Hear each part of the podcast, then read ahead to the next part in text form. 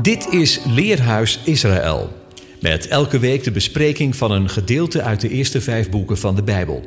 De presentator van deze week is Anko van Molenbroek.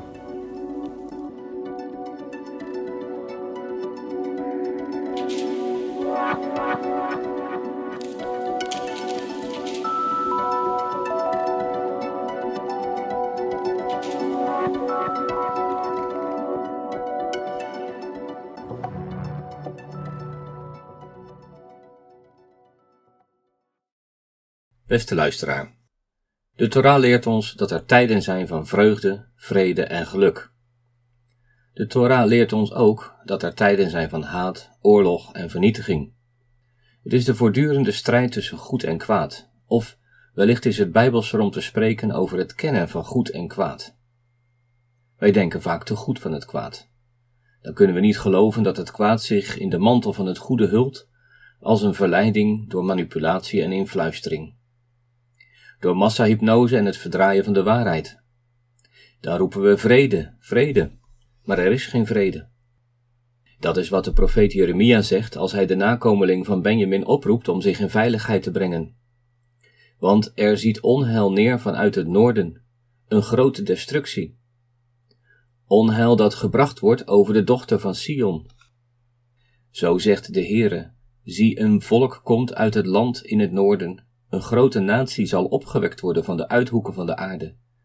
Boog en werpspies grijpen zij vast. Meedogenloos is het. Ze zullen geen medelijden hebben. Hun geluid bruist als de zee, en zij rijden op paarden, als mannen opgesteld voor de strijd tegen u, dochter van Sion. We hebben het gerucht over hem gehoord. Wij hebben de moed verloren. Benauwdheid heeft ons aangegrepen. Smart als van een barende vrouw. Trek het veld niet in, ga de weg niet op, want daar is het zwaard van de vijand, angst van rondom. Dochter van mijn volk, omgord u met een rouwgewaad, wentel u in de as, bedrijf rouw over een enig kind, betoon een zeer bittere rouwklacht, want plotseling zal over ons de verwoester komen. Jeremia 6 Jeremia spreekt over de dochter van mijn volk, Bat Ami, en dat is een uitdrukking die de profeet negen keer gebruikt. En ook vijf keer in de klaagliederen. Jeremia spreekt zelfs over een maagdelijke dochter, de Betula Bat Ami. Andere keren wordt deze dochter van mijn volk de dochter van Sion genoemd. Wie is deze dochter? Het zijn de inwoners van Jeruzalem. Daarom lezen we ook bij de intocht van Yeshua de Messias: Wees niet bevreesd, dochter van Sion, Zie, uw koning komt, zittend op een veulen van een ezelin. De dochter van Sion, de dochter van mijn volk, wordt opgeroepen om alert te zijn op het gevaar vanuit het noorden. Alert op de verwoester die komt. Het noorden, dat is de kant van het recht. Aan de noordkant legerden de stammen onder Dan. Het noorden is ook de plaats van Babel en van Assyrië. Ja, het uiterste noorden is waar nu Rusland of ook Duitsland is gesitueerd. En uit het noorden komt de verwoester. De verwoester is al eens gekomen en voerde de dochter van Sion weg uit haar land. Nog één keer zal de verwoester komen, uit Gog en Magog, uit het uiterste noorden, maar dit keer zal zijn plan in duigen vallen. Luisteraar, in de parasha van deze week, parasha van Jeslach, lezen we in Genesis 34 het verhaal van Dina. Zij is de eerste dochter van mijn volk. Dina, haar naam betekent oordeel of vonnis, een godsgericht of een zienswijze. Deze dochter van Lea en Jacob valt in de handen van Sichem, die haar verkracht. Dat is niet minder dan een destructie. Een breuk die niet licht opgevat kan en mag worden. Wellicht zijn er luisteraars die te maken hebben gehad met seksueel geweld, die hetzelfde is overkomen als Dina, en die de pijn en de machteloosheid herkennen of soms nog herbeleven. In de kern van seksueel geweld is het uitoefenen van macht. In elke oorlog maken verkrachtingen deel uit van het kwade. Zo is ook de verkrachting van Dina een directe bedreiging voor de vrede en voor het welzijn van het gezin van Jacob. En het is wellicht gemakkelijker om het hoofdstuk over te slaan. Een hoofdstuk vol geweld, bedrog en misleiding. De geestelijke strijd van Jacob aan de Jabok en de ogenschijnlijke verzoening tussen twee broers zijn immers veel heroïscher verhalen. Niettemin, de Torah is een licht op ons pad en een lamp voor onze voet. Welke betekenis of betekenissen heeft deze geschiedenis? In dit leerhuis willen we deze vraag onderzoeken en als thema kies ik veilig in Canaan.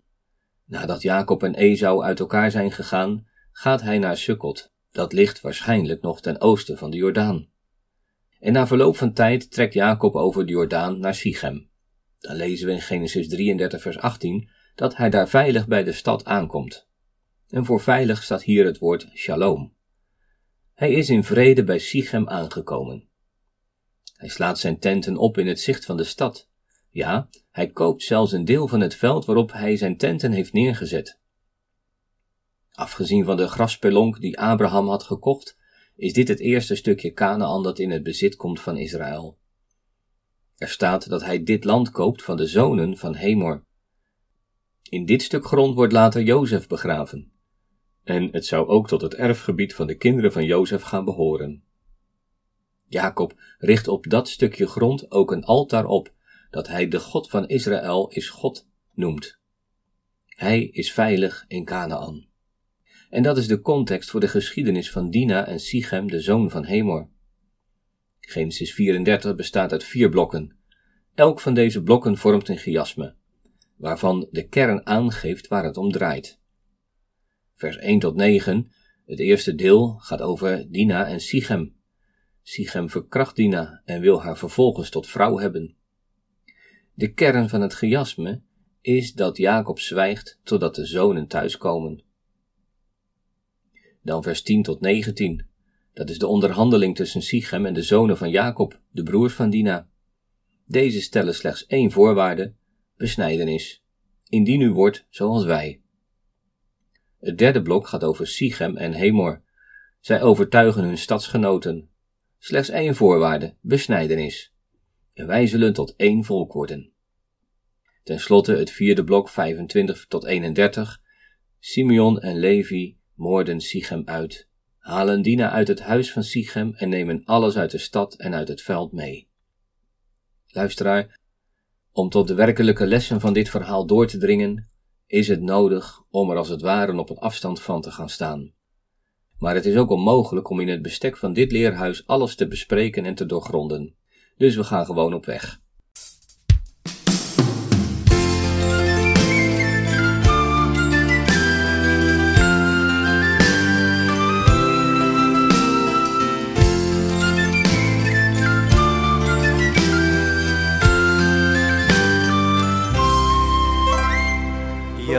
shabato nein lishka ya zikra kere ya khani khoyakh ya ina matzav mana ya fsham ya nu khoyegi ey khoyakh ayam nikhbad libne yemun in zehirim la shamra avot vanim khak bishnei lukhay בירוי בונים וימית כויח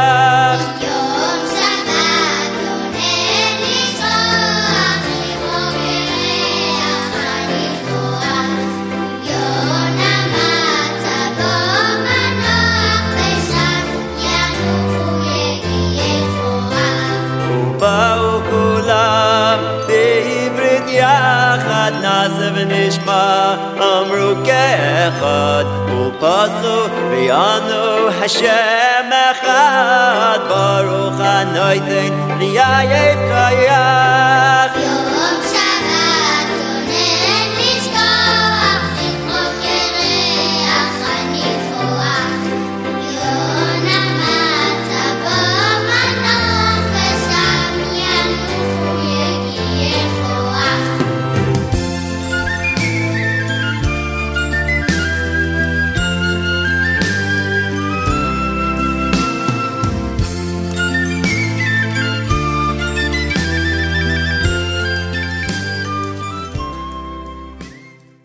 eerste blok over Dina en Sichem. We lezen vers 1 tot en met 9. Dina, de dochter van Lea, die zij Jacob gebaard had, trok erop uit om bij de dochters van het land te gaan kijken. En Sichem, de zoon van de Heviet Hemor, de vorst van het land, zag haar. Hij greep haar, sliep met haar, hij verkrachtte haar. Maar zijn hart raakte aan Dina, de dochter van Jacob, gehecht hij had het meisje lief en sprak naar het hart van het meisje. Daarom zei Sichem tegen zijn vader Hemor, neem dit meisje voor mij tot vrouw. Jacob had gehoord dat Sichem zijn dochter Dina onteerd had, maar zijn zonen waren bij het vee in het veld. En daarom zweeg Jacob totdat zij thuis kwamen. Hemor, de vader van Sichem, ging de stad uit naar Jacob om met hem te spreken. De zonen van Jacob kwamen van het veld zodra ze het hoorden. De mannen voelden zich gekwetst en ontstaken in hevige woede, omdat hij een schandelijke daad in Israël had begaan door met Jacobs dochter te slapen, want zoiets doet men niet. Toen sprak Hemor met hen en zei, Mijn zoon Sichem heeft met heel zijn hart liefde opgevat voor uw dochter. Geef haar toch aan hem tot vrouw. Ga huwelijksbanden met ons aan. Dan geeft u uw dochters aan ons en kunt u onze dochters voor uzelf nemen. En blijf bij ons wonen.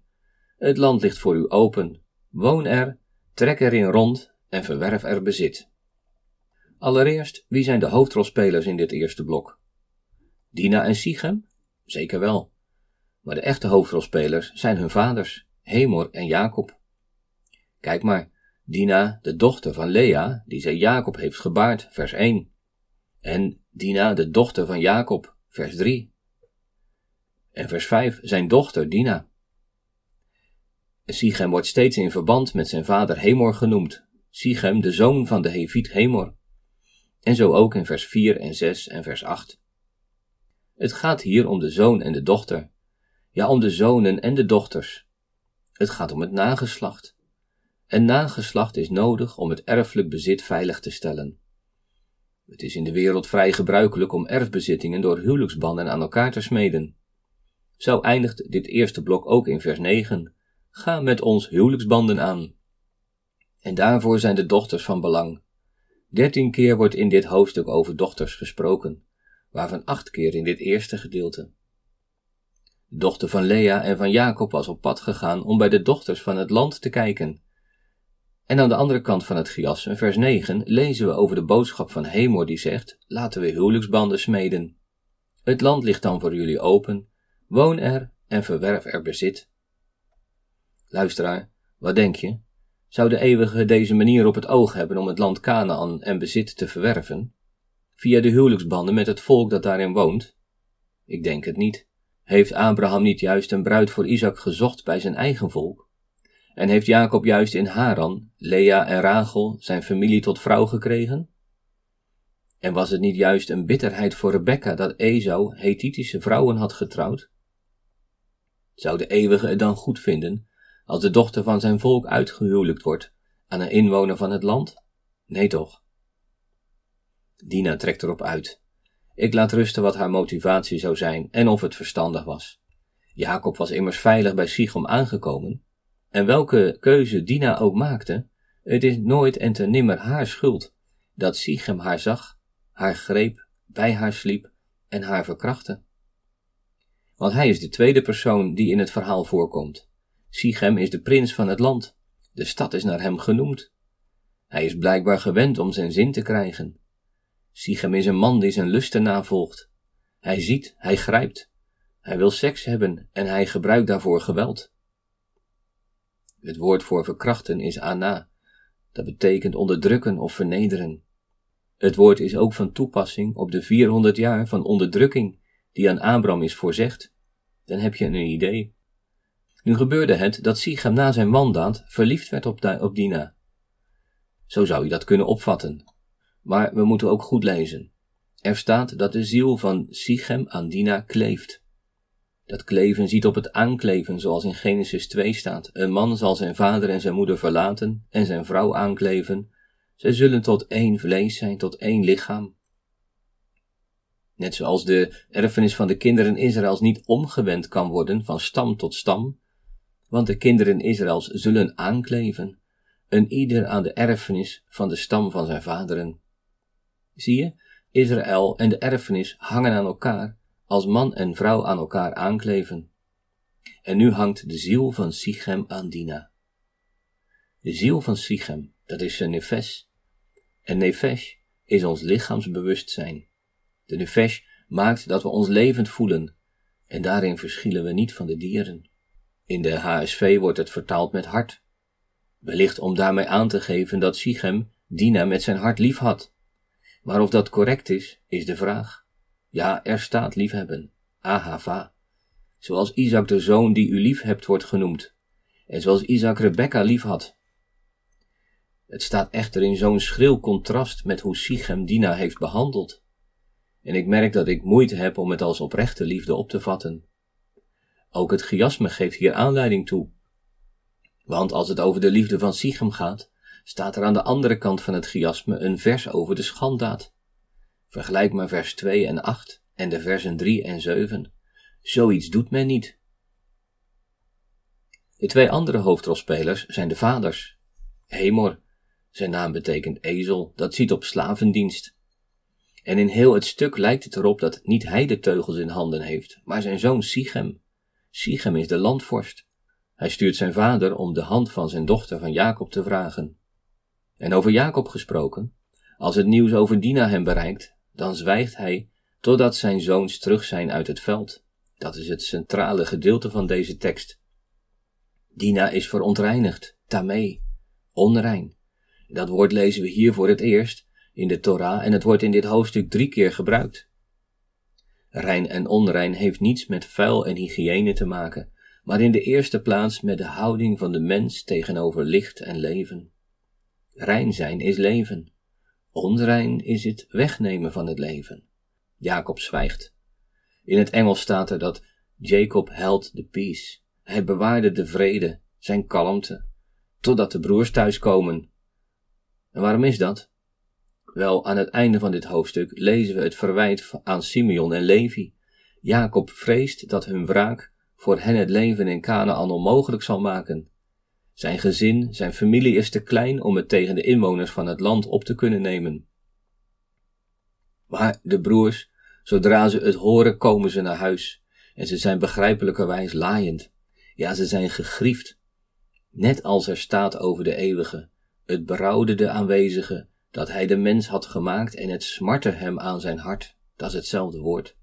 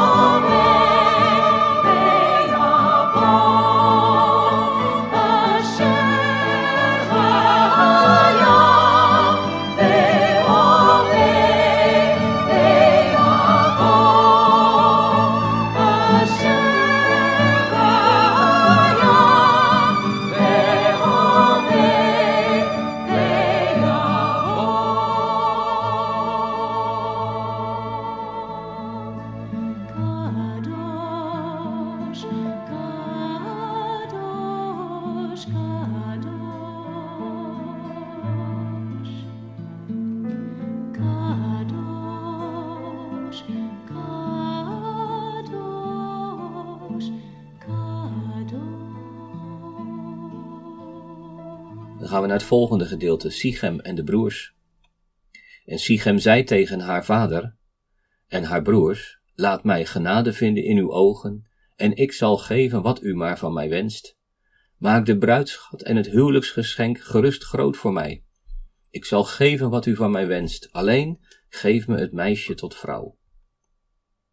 Toen antwoordden de zonen van Jacob, Sichem en zijn vader Hemor, op een bedrieglijke wijze. En, omdat hij hun zuster Dina onteerd had, spraken zij, en zeiden tegen hem, wij kunnen dit niet doen, onze zuster geven aan een man die zijn voorhuid nog heeft, want dat zou een schande voor ons zijn. Slechts op één voorwaarde kunnen wij u ter wille zijn. Indien u wordt zoals wij, doordat al wie mannelijk is onder u besneden wordt, dan zullen wij onze dochters aan u geven, en uw dochters zullen wij voor ons nemen. Wij zullen dan bij u wonen en wij zullen één volk worden. Maar als u niet naar ons wilt luisteren, door u niet te laten besnijden, dan zullen wij onze dochter meenemen en weggaan. Hun woorden waren goed in de ogen van Hemor en Sichem, Hemors zoon. De jonge man aarzelde niet dit te doen, want hij verlangde naar de dochter van Jacob, en hij was de aanzienlijkste van heel zijn familie. Sichem komt nu aan het woord. Hij biedt een bruidschat en een huwelijksgeschenk. Hij is ook de aanzienlijkste van heel zijn familie. Hij wordt hoog geacht in zijn vaders huis. Zou hij toch zijn verantwoordelijkheid willen nemen? Zijn naam duidt op het kunnen dragen van de last, want Sichem betekent schouder. En verantwoordelijkheid is als een last op onze schouders. Sichem wil betalen, wat er ook maar wordt gevraagd. Let wel, Dina is nog in zijn huis. Het heeft dan ook meer weg van een genoegdoening en een betaling. De Ramban zegt, Sichem maakte zijn verzoeningsgebaar om te bewerken dat ze instemden om haar te trouwen en om daarbij te overkomen Dina's voortdurende protest en gehuil. Als haar familie in zou stemmen om haar te trouwen, dan zou zij mogelijk ook instemmen. Het gaat over een bruidschat en een geschenk. Het woord mohar, bruidschat, duidt op een financiële overeenkomst voor het geval van scheiding of dood. Het is onderdeel van het huwelijkscontract. Het andere woord, matan, is een gift. En de spreukendichter zegt daarover wijze woorden. De gift van de mensen maakt hem ruimte, en zij geleidt hem voor het aangezicht van de groten. Een gift in het verborgen houdt de toren onder, en een geschenk in de schoot de sterke grimmigheid. Velen smeken het aangezicht van prinsen, en een ieder is de vriend van degene die giften geeft. Het gaat dus om een bruidschat en een schadevergoeding, smartengeld. Sichem is ook van plan om direct te betalen, want hij heeft lust aan Jacobs dochter. Dat is het woord gafets. In nummer 14 lezen we de oproep van Jozua nadat ze teruggekomen waren van het doorwandelen van het land. Als de aanwezige ons genegen is, als hij lust aan ons heeft, zal hij ons in dat land brengen en zal hij het ons geven, een land dat overvloeit van melk en honing. Luisteraar, opnieuw zien we een verband tussen het verlangen en de verbintenis met het land, het erfgebied. De broers van Dina doen net alsof zij willen onderhandelen. Er staat dat zij op bedriegelijke wijze antwoorden. Waarom? Vanwege de verontreiniging van hun zuster. Maar ook zoals Isaac tegen Esau zegt, uw broeder is met bedrog gekomen. Anderen vertalen het echter met wijsheid of schranderheid, want vanaf het begin was hun bedoeling om Dina te bevrijden. Nooit overwogen zij om huwelijksbanden aan te gaan met dit andere volk. De toevoeging dat het vanwege de verkrachting van Dina is, geeft een rechtvaardiging van deze wijsheid of schranderheid. Is het een leugen om bestwil? De uitleggers zeggen dat deze zonen spreken voor hun vader. Zij voorkomen zo dat hun vader dit moet doen. Ze sparen hem de vernedering. En Jacob was er wel bij, en dat zou ook kunnen wijzen op zijn instemming. Zij stellen slechts één voorwaarde. Eén waarvan zij dachten dat Sichem die niet zou accepteren. Slechts, staat er. En dat is de centrale tekst van dit gedeelte. Maar hierin willen wij bewilligen. Je zou ook kunnen zeggen, dit is voor ons een teken. Een teken van goede wil, namelijk als u wordt als wij. Dat wil zeggen, al wat mannelijk is, worden besneden. Dat is opmerkelijk toch? En terecht, want alleen op deze wijze kan er sprake zijn van één volk. Leam Echad, vers 16. Ze gaan niet in op het geld, op het materiële. Ze zien het geestelijke deel, het hogere doel. Want onreinheid kan alleen worden opgeheven als er bloed vloeit. En alleen door de besnijdenis kun je Egypte uit en Canaan binnenkomen. De broers verlagen zich niet door te kijken naar de bruidschat en de royale gist. Nee, door de besnijdenis wordt Sichem en zijn familie verhoogd. Wil Sichem niet aan deze voorwaarden voldoen, dan zullen Jacob en zijn zonen Dina nemen en vertrekken. Dus wat is de reactie van Sichem? Vers 20. Hemor en zijn zoon Sichem gingen daarom naar de poort van hun stad en spraken tot hun stadgenoten. Deze mannen zijn ons vredelievend gezin. Laat hen daarom in dit land wonen en daarin rondtrekken. Zie, het land is naar beide kanten ruim genoeg.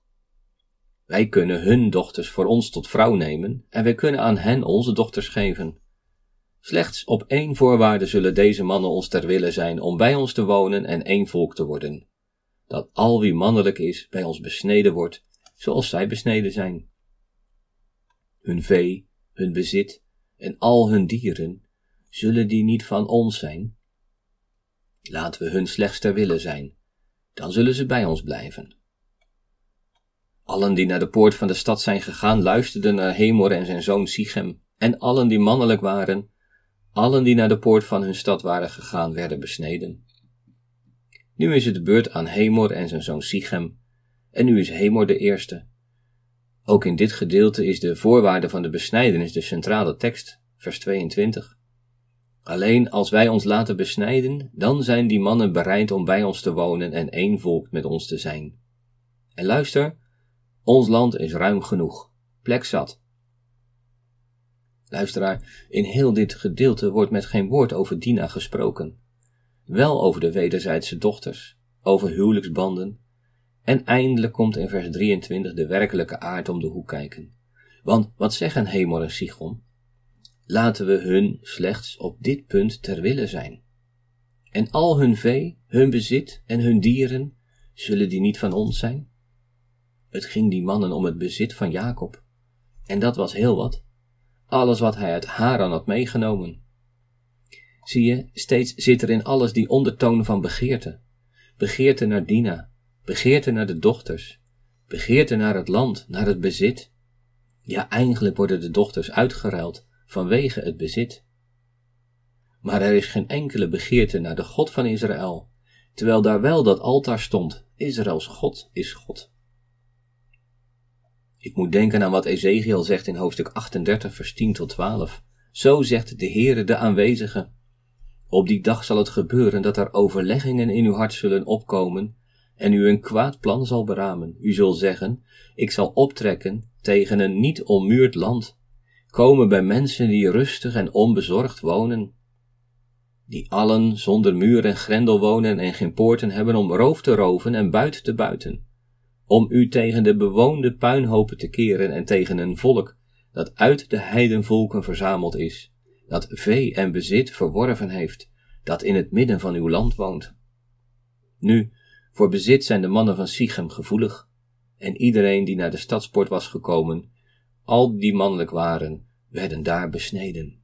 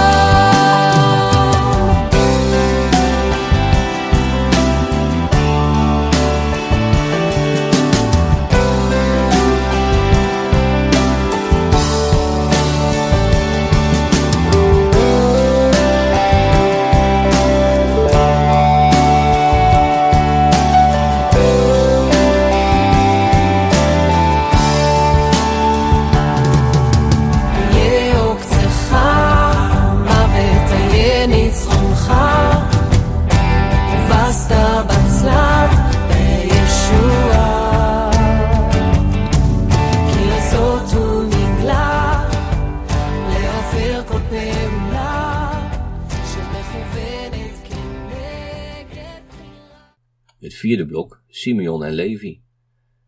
Het gebeurde op de derde dag toen zij pijn leden dat twee zonen van Jacob, Simeon en Levi, broers van Dina, ieder hun zwaard namen, brutaalweg de stad overvielen en al wie mannelijk was doden.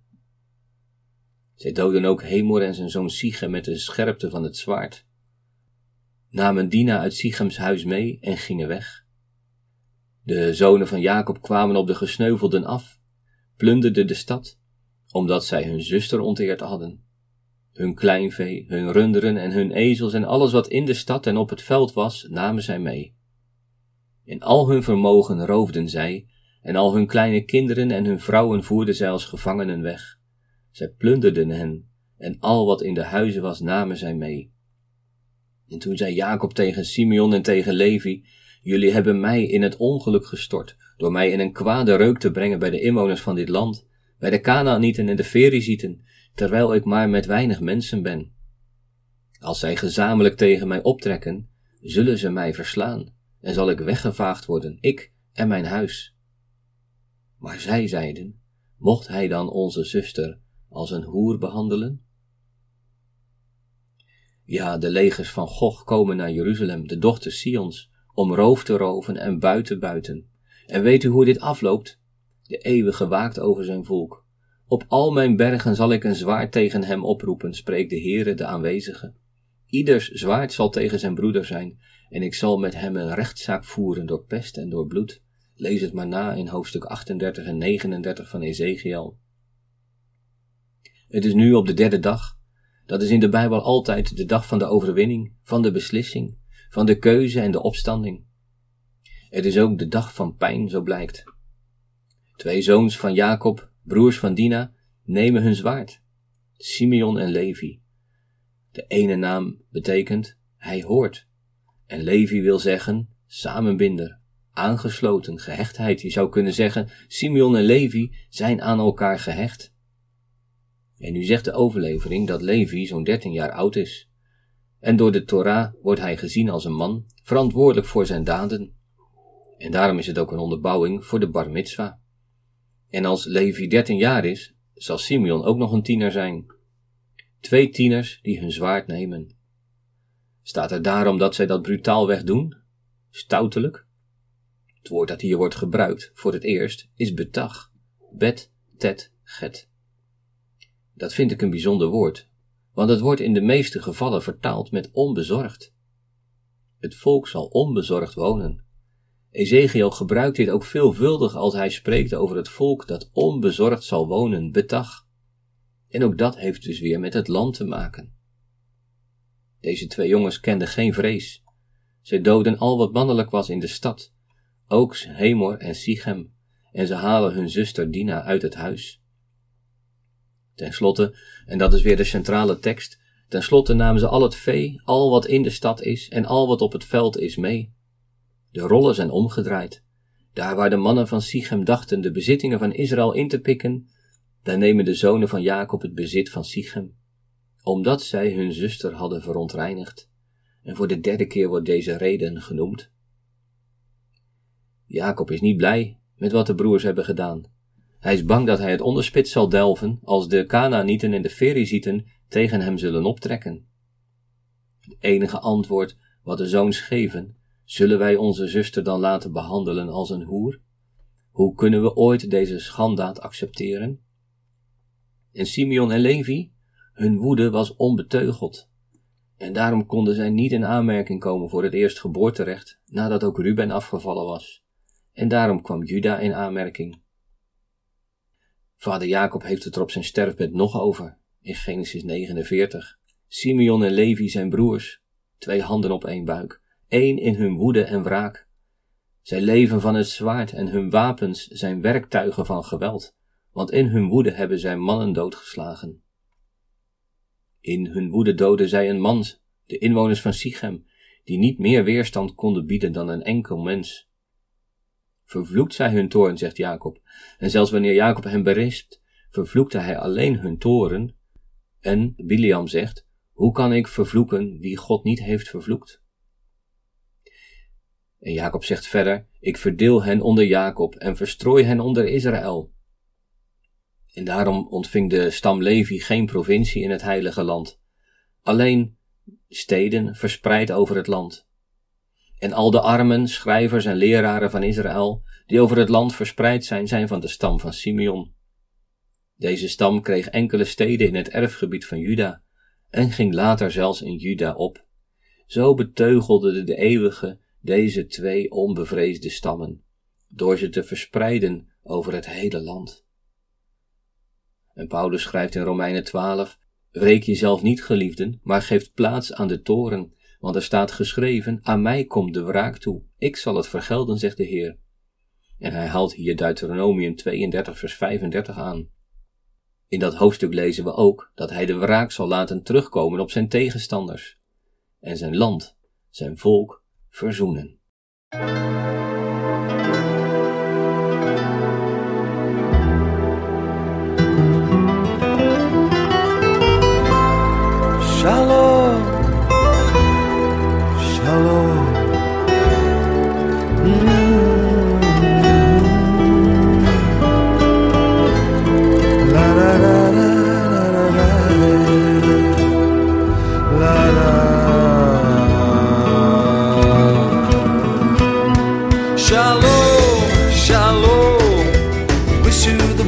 Shalom, shalom, shalom.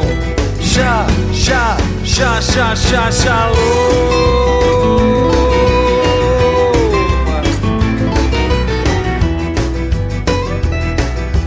Come and celebrate, rejoice in Adonai. Come into the fullness of joy as we drink the cup of gladness leave behind all sadness dancing in the presence of salvation.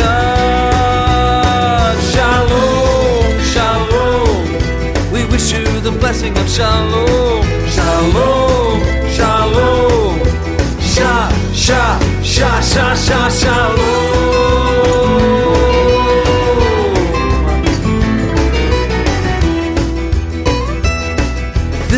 Blessing unto you a special kind of peace, like the kind you might have heard about. There might be even war, but in the presence of the Lord, there is comfort in every situation. Shalom, shalom. We wish you the blessing of shalom, shalom. Sha, sha, sha, sha, shalom.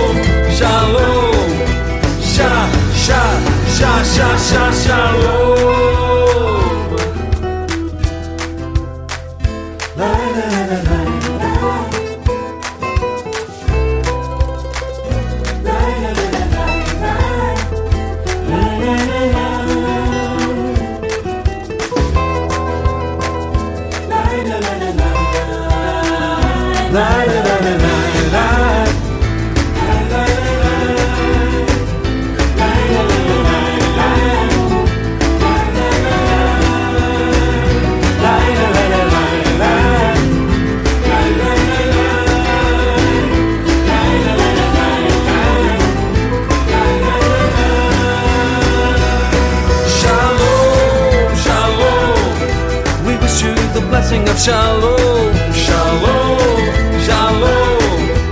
Sha, sha, shalom, shalom. We wish you the blessing of shalom, shalom, shalom. Sha, sha, sha, sha, sha, shalom.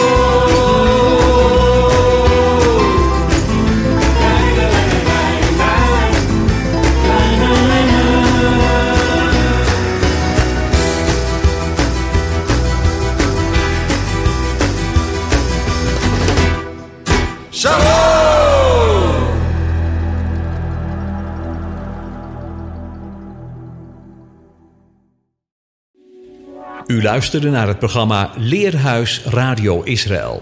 Een wekelijkse studie aan de hand van de Bijbelgedeelten die wekelijks door de Joodse gemeenschap worden gelezen.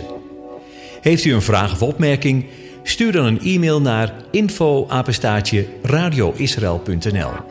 Het leesrooster vindt u op onze website. Ga naar radioisrael.nl en klik onder het kopje radio op programma's.